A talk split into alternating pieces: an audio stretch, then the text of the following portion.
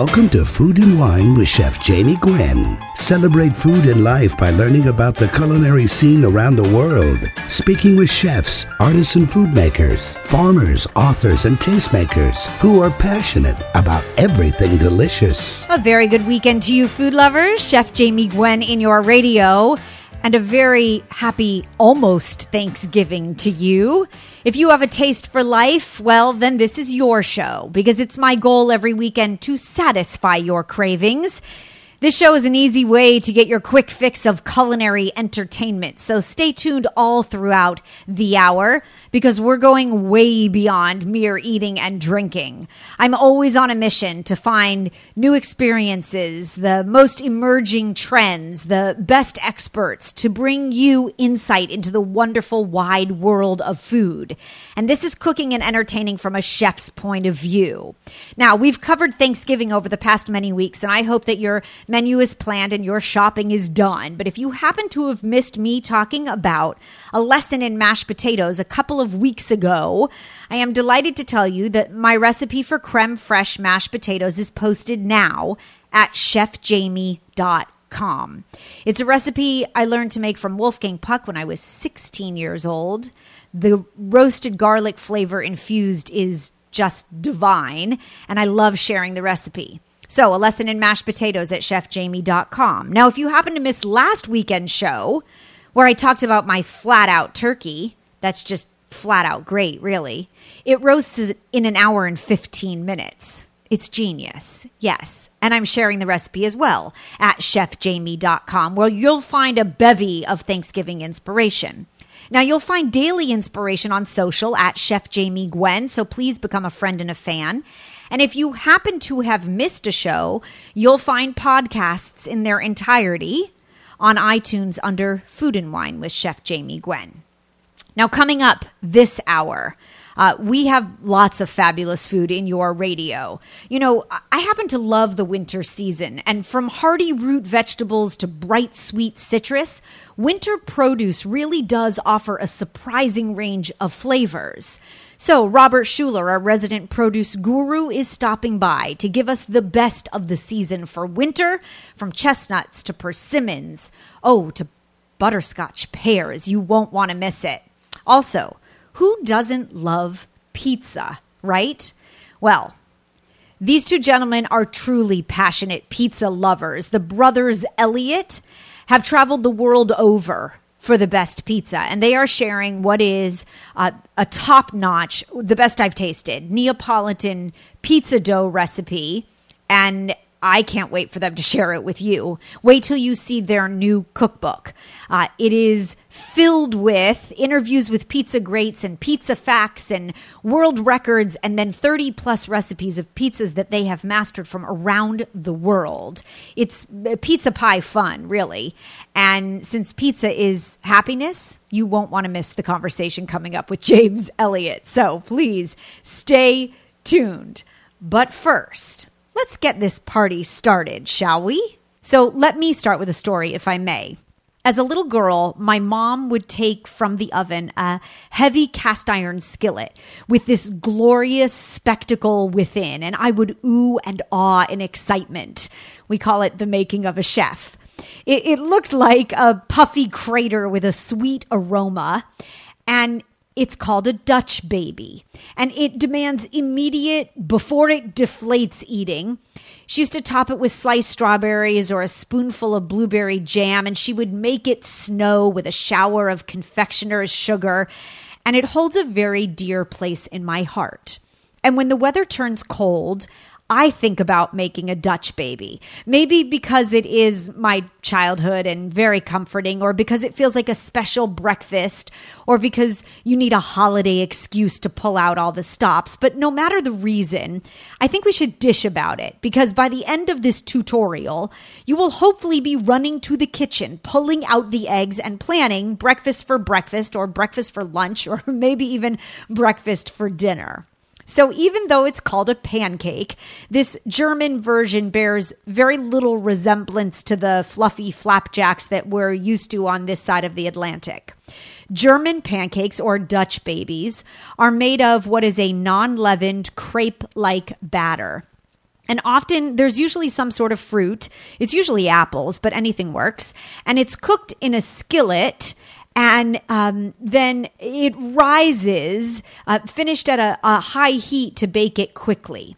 What you end up with is a smooth and custardy, sort of clafouti like pancake that is called a often a German apple pancake, the caramelized fruit. And it's hard to beat, I have to say, as a really brilliant breakfast, as a very easy last minute dessert. But my favorite is to serve it at brunch because everyone gathers in the kitchen and maybe they're holding a mimosa or sipping an espresso. And I like to pull it out of the oven and get those oohs and ahs that I remember giving my mom as a kid. I'll drizzle it with maple syrup. I'll put a crispy slab of smoky bacon on the side to modernize it and brunch is ready. Now, it's an old recipe, um, and its history skews very, very sweet. The origin of a Dutch baby is Dutch, but the dish's popularity in America is due in part to Sunset Magazine articles that date back more than 50 years. So, uh, thank you to Sunset Magazine for always being on the cutting edge. Most batters for a Dutch baby, by the way, use all milk. But sometimes I like to incorporate yogurt or Greek yogurt specifically, even sour cream into mine because I love the tang that offsets the sweetness and I love that rich flavor that comes through. Now, my batter ingredients come together in a blender. I love my appliances, you know that. And it really is very simple to make. It's like culinary science, where you look like this great gastronomic hero, but you did very little work. So you pour this smooth blender batter into a hot buttered pan and the hotter the pan, the better. And it shimmers and it bubbles until the moment of liftoff. And then it starts to curl at the edges that rise above the rim of the pan. And it's accompanied by an occasional mogul at the center here or there. The Dutch baby, though, is very versatile and you can keep it sweet or you can step towards savory. In other words, I say have your way with it. You could spice up the batter using pumpkin pie spice and infuse everyone's favorite seasonal addiction. You could use the pancake as a vessel for fresh vegetables or greens. You could melt thin rafts of cheese on it and cut it into snack wedges. There are but a few rules to keep in mind, though. The batter for a Dutch baby should be very well blended because any added bits have weight and they impede the rise. Also, the pan and the fat must be hot, hot, hot, hot. And let me repeat hot because that cast iron pan that my mom always used, I remember she heated in the oven as the oven came up to temperature. And that's really the secret here is that a, a smoking hot pan creates the rise. Now, a Dutch baby is easy, as I said, but it's spectacular. And if you haven't made a Dutch baby in a while, or you've never made one before, or it is your masterpiece, it is time to rediscover the magic, don't you think? Or give it a go. So, you want to use an oven proof skillet or a pie plate but a cast iron skillet is the best because it does get very hot and because it retains its heat. And the true secret to the ultimate Dutch baby, are you listening? Is that the eggs need to be very close, if not at room temperature, in order to maximize their rise in the oven. So here is my best quick technique to master the German pancake. I take the eggs and I put them in a bowl of warm water from the sink for about five minutes. And it takes just about that long for them to come up to room temperature because I'm impatient or I might not have rem- remembered and I didn't take them from the fridge early enough. Once you've left the eggs in warm tap water for five minutes, pull them out, dry them off, crack them, and make your batter. And know that when you deliver a Dutch baby to the table, you are going to be a culinary hero. My mom was and still is because of her Dutch baby and for so many other reasons. And who doesn't want to be a gastronomic god or goddess now, really? I will gladly share my best Dutch baby recipe with you. It's a blender Dutch baby, as I call it. It's the bonus recipe this week, so please email me You can email me if you just want a dish too. I'll share Thanksgiving recipes galore and holiday sweets inspiration. Uh, just send me a note, Jamie, J A M I E, at chefjamie.com, and we can dish about it. The Dutch baby recipe is yours. Okay, don't go away. Don't touch that dial. Oh, this is truly going to be scintillating conversation. Chef Jamie Gwen in your radio with lots more scrumptious goodness right after this.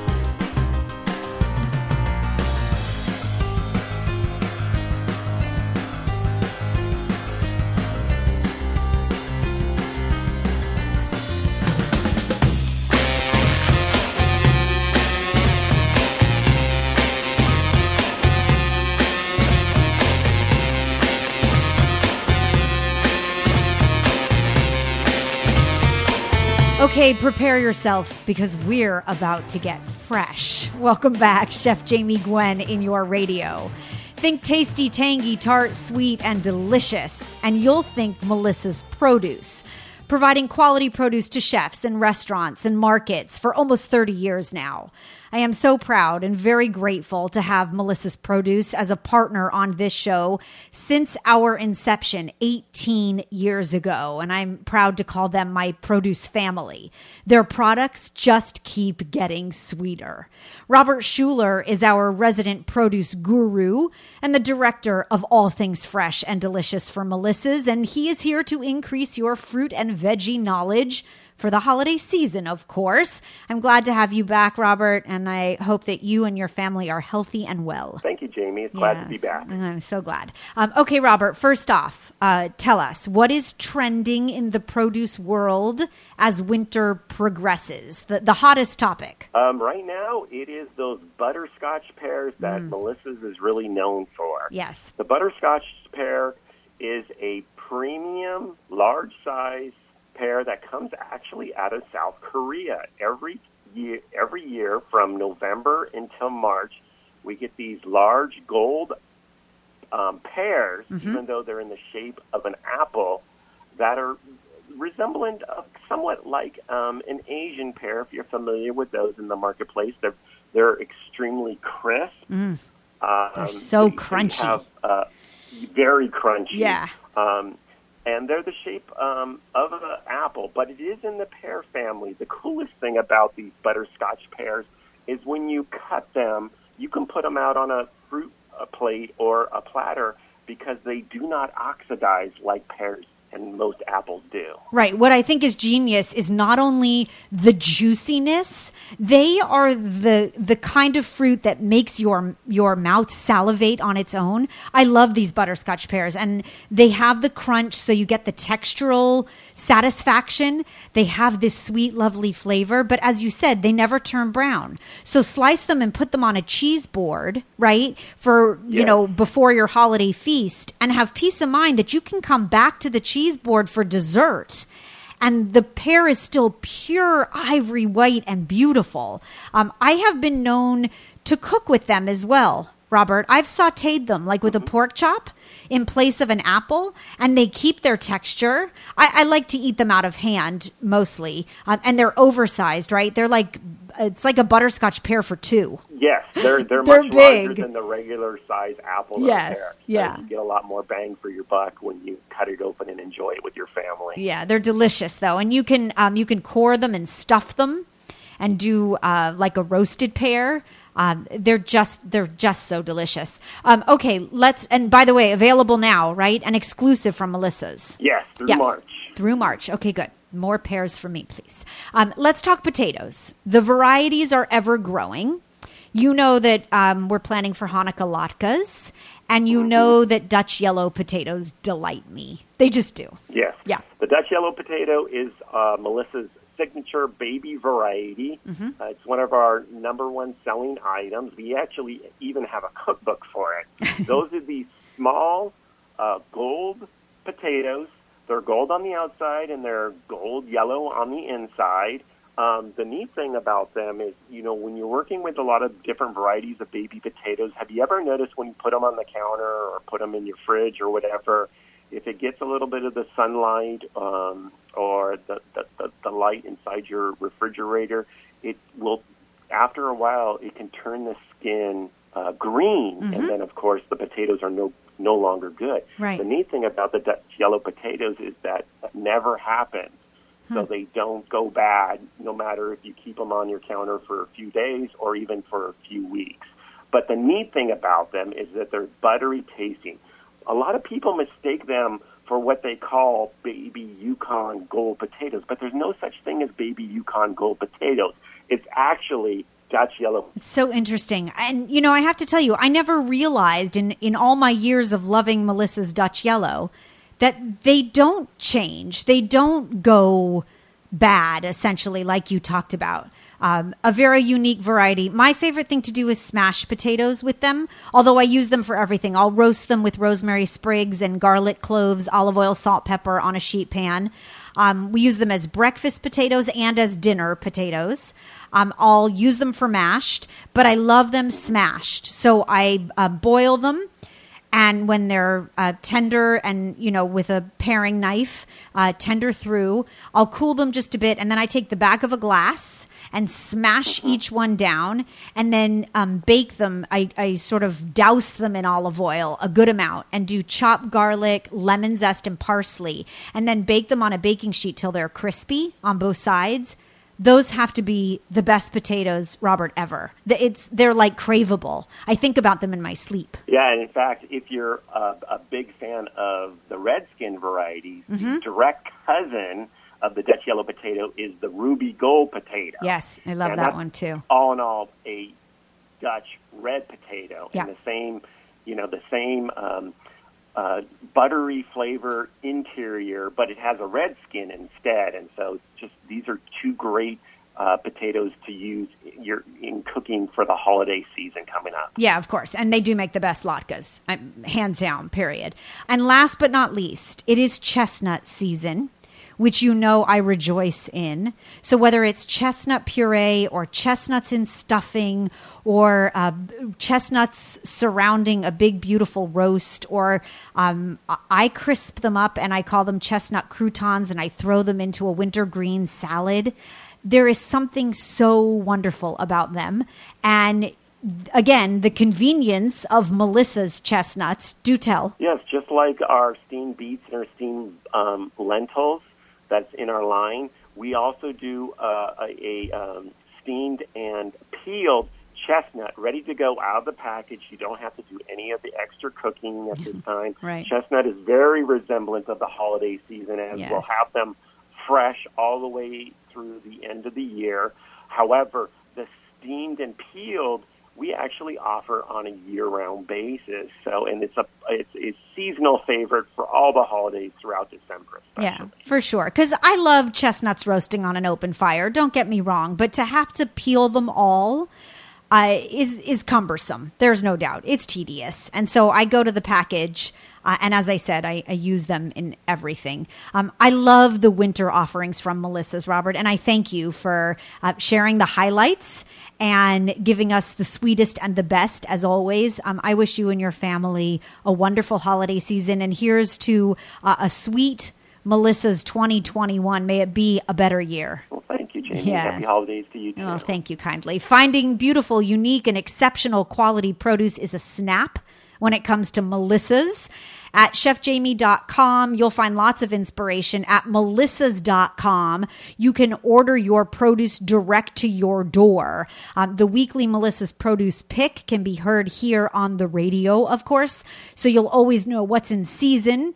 Uh, and of course, what a wonderful way to send a fresh gift of produce to someone you love this holiday season. Go to melissas.com to learn more and brush up on your produce knowledge as well. Uh, Robert, talk to you soon. Thank you again. There is lots more delicious conversation to feed your soul. Chef Jamie Gwen in your radio. Don't go away.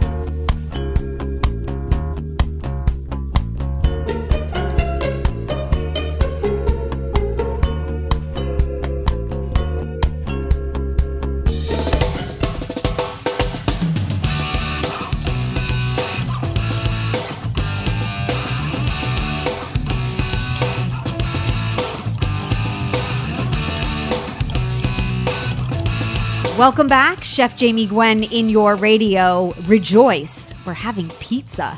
I love passionate food lovers, as you know, and the Brothers Elliott are a glorious representation of passionate pizza lovers. Everyone loves pizza, right? Maybe not more than these two guys. Pizza is the savor of parties and empty fridges. It's come to the rescue of the human race more times than we can count. So if you can't imagine your world without dough, cheese, and tomato, or you know a die-hard pizza lover, well, then you have to get this cookbook into your hands. All things pizza are here, from its history and family tree to world famous pizzerias, even an exploration into the pizza variants we love to hate. Yes, I am a pineapple pizza lover. They're called the Pizza Pilgrims, Tom and James Elliott, and they have spent years researching the best pizza that the world has to offer, and now producing their own pizzas across 16 stellar restaurants in the UK. The book is called Pizza, and you have to hold the book flat. The artistry, the design, the recipes, the inspiration really truly amazing and just released. And James Elliott is here to dish. And I am delighted. Hi, James. So glad to have you. Jamie, that was beautiful. You, you should have written the book. No, no, no. Please. That was well deserved. Uh, very well deserved. And all very true. Um, I love your story. I have to tell you. I mean, I love passionate foodies, and I, I mentioned that. But the truth is, you're like a. Is there something bigger than addicted to pizza as a phrase? Uh, we are addicted to pizza. We've been referring to this book as our love letter to pizza. Yes. But pizza is our life. Pizza has given us our life. The dinner I'm putting on the table tonight will be provided by pizza. pizza. So yeah, I'm obsessed with pizza. Yeah, and, and, I love that. I love the obsession. I love too that you ditched your job in 2012 and you went on a pizza pilgrimage, right? Tell us what inspired the journey, how it all came about. So it's me and my brother, and uh, we had uh, a little a little financial crisis in 2008, uh, which didn't make for a very uh, hospitable job market. So me and my brother, I was working in television production, and my brother was working in advertising. Um, and we always say that we were an incredible combination of being terrible at our jobs and hating them. uh, so it was a question of just pull the ripcord. How the hell do we get out of this business yeah. and in out of our normal jobs and working for the man and start something on our own? And we knew it was going to be food, um, but this this thing had just happened in the UK, the street food movement. I think it started over in LA and in, in the US, and then it came over to England, and it was just the biggest thing to happen to the food industry in the UK that we'd seen in 10, 15 years. Yes. And suddenly we could start a business on a credit card, to, huh. to put it bluntly. So we started the business by a quitting our jobs, and then we flew down to Sicily, uh, mm. and we drove a little tuk-tuk van, a little three-wheeled Italian van um, all the way from Sicily back to London on a pizza pilgrimage. And then when we got back to London, that took six weeks because the, the, the van goes 12 miles an hour top speed. It went three miles an hour as we went over the Alps. Uh, and then we got back to, you know, had an amazing six weeks learning everything we could about pizza and Italy and the culture and the food and the people. And we got back and we put a wood-fired pizza oven in the back of a little tuk-tuk and we set up right in the middle of London in a place called Soho, which is kind of like the beating heart of London, mm-hmm. and we set up a market stall selling pizza, Neapolitan style pizza. You became you became a trend. I mean, you were trending literally in in sharing this Neapolitan style pizza. You moved the needle on the street food movement in London, from what I understand. We were the, we were one of the first people to really do quality Neap- proper Neapolitan pizza in London, hmm. um, and we were just this little van, and we we just did everything. We did the market during the daytime, so five days a week we were feeding all the kind of the people of Soho, and then every night we were doing an event, or we were doing a music festival at the weekend, or we were doing weddings, funerals, wow. bar mitzvahs, everywhere that would have us, um, and we just kind of honed our craft, I suppose, over the sort of two years we were a street food van, and then yeah, we were. It was just as twi- Twitter was kind of kicking off, and I don't think Instagram was on the scene yet, but you know, we we gathered a following, and off the back of that, we managed to open our first restaurant just around the corner from the market stall in Soho. Hmm. Um, and then what, that was 2013, and it's just been a mad, unexpected adventure since then. So yeah, as you said, we've got sort of 16 restaurants across London now. Yeah, congratulations to you. What an extraordinary success story. I, built on gumption and passion and dedication. How did you know that it would be food that you ventured into? Were you both very food centric? Were you dining in the London food scene and, and very conscious of what was going on in the food world? So we grew up in a pub. Uh, so that's a good place to grow up. My dad was a wine merchant, and my mum was working in antique dealing. And then they went, "Should we own a pub?" And so they bought a pub. And so our first sort of five years of our life, no, that's not true. First ten years of our life, were growing up in a local village country pub in in the UK.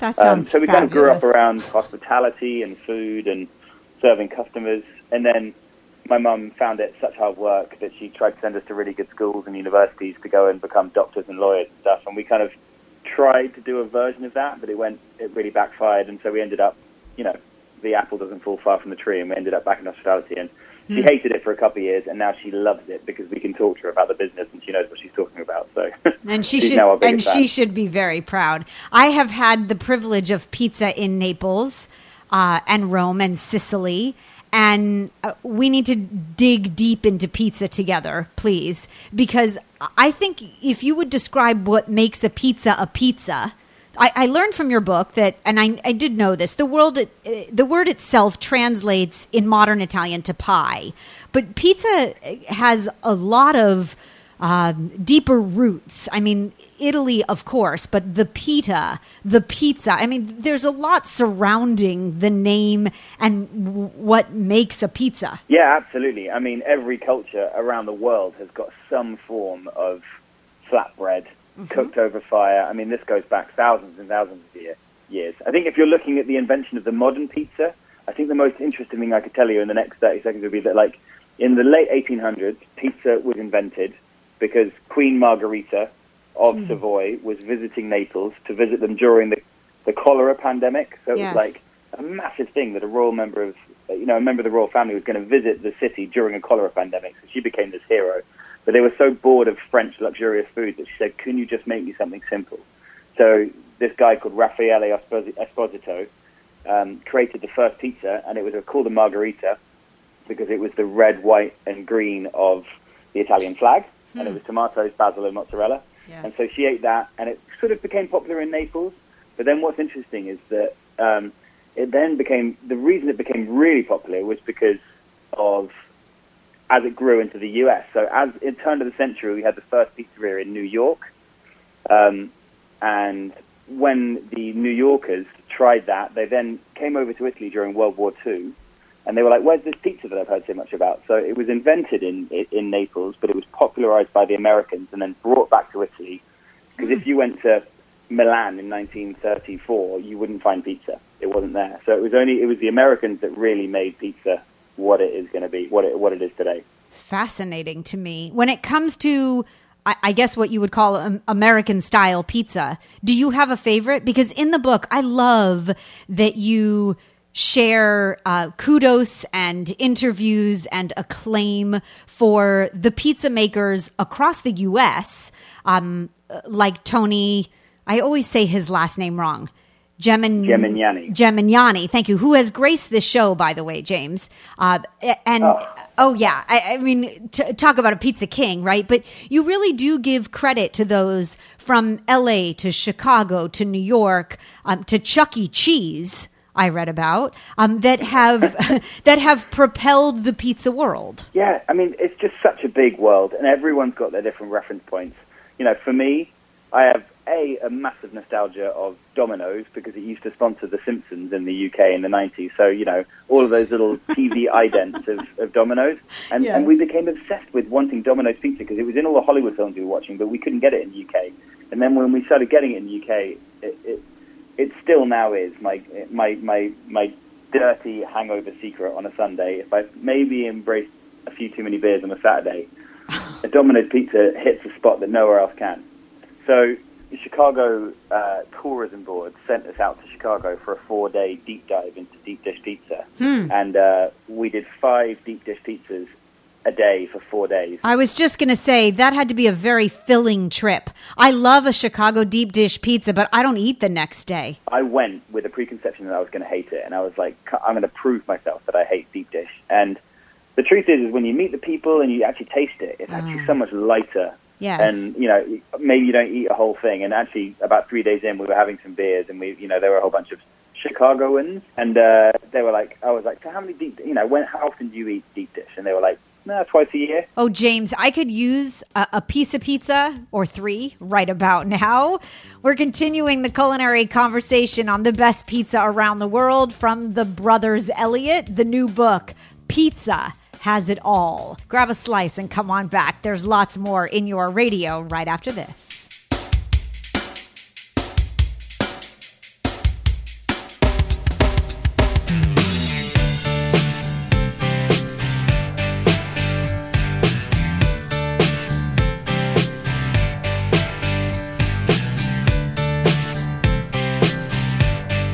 We're back and we're dishing Chef Jamie Gwen in your radio.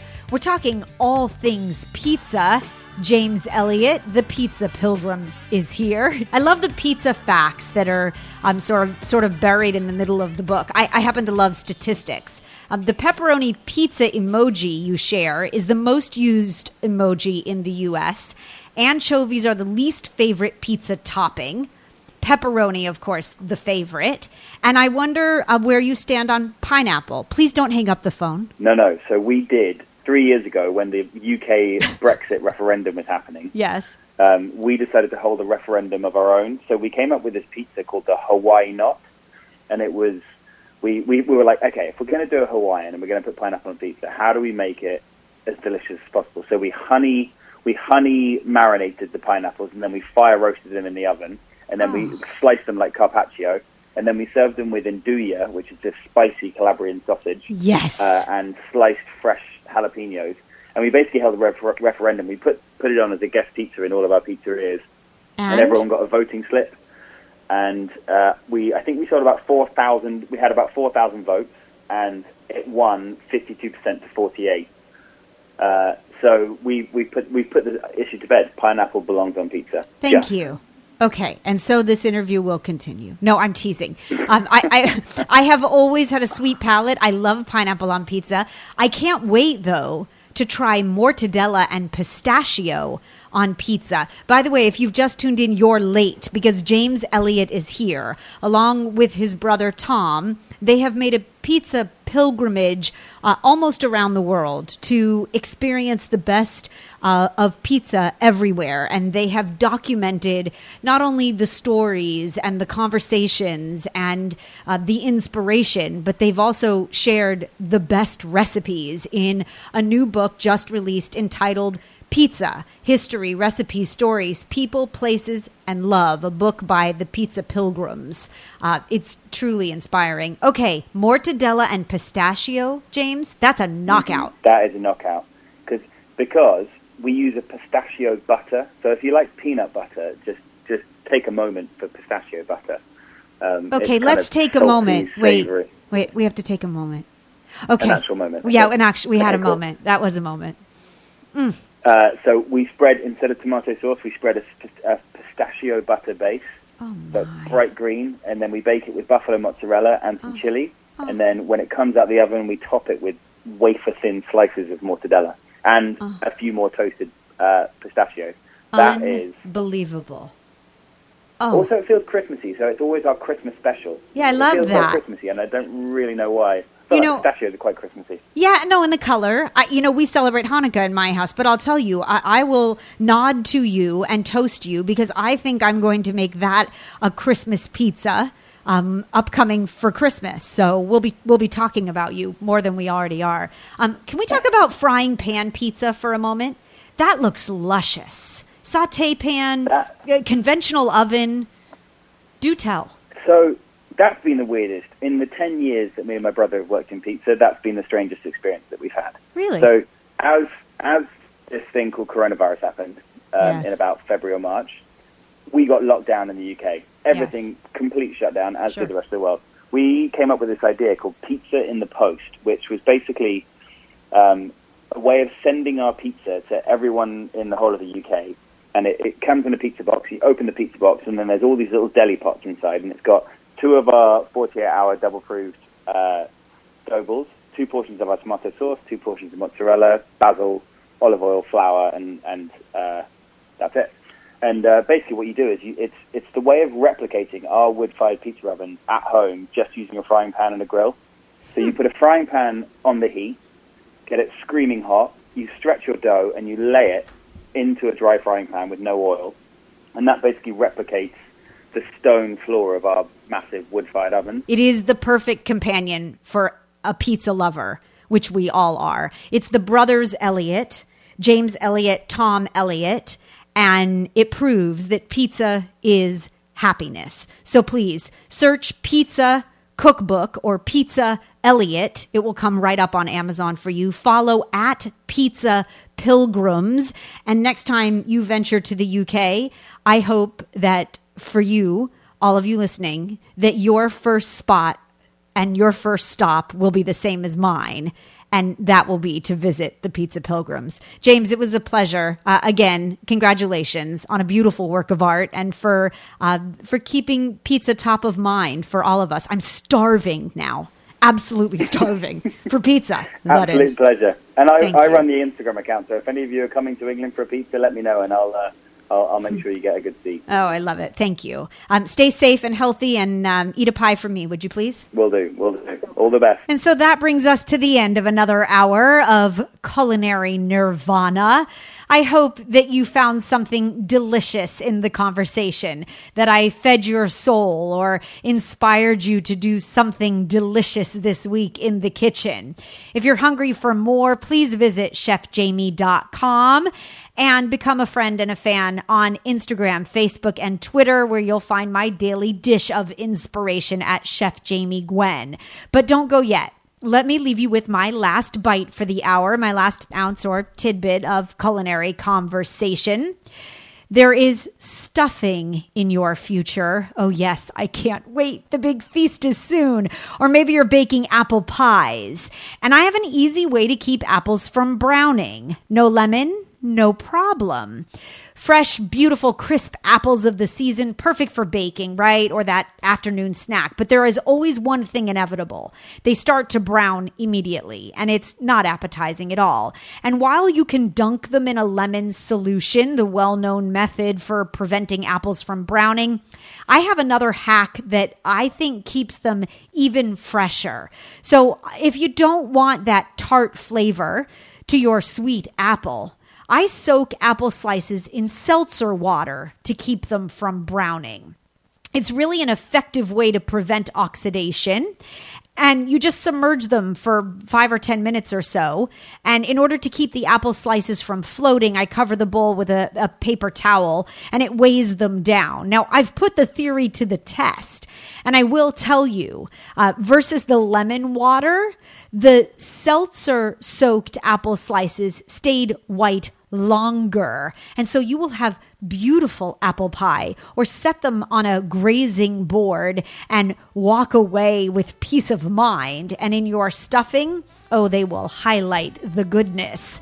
It's a pretty great tip, I think, and I'll share it on Facebook, Twitter, and Instagram so you don't forget. I'm Chef Jamie Gwen signing off. I thank you for listening, wishing you and yours truly fabulous food and an extraordinary Thanksgiving feast. Please stay healthy and safe, and I hope you continue to eat well.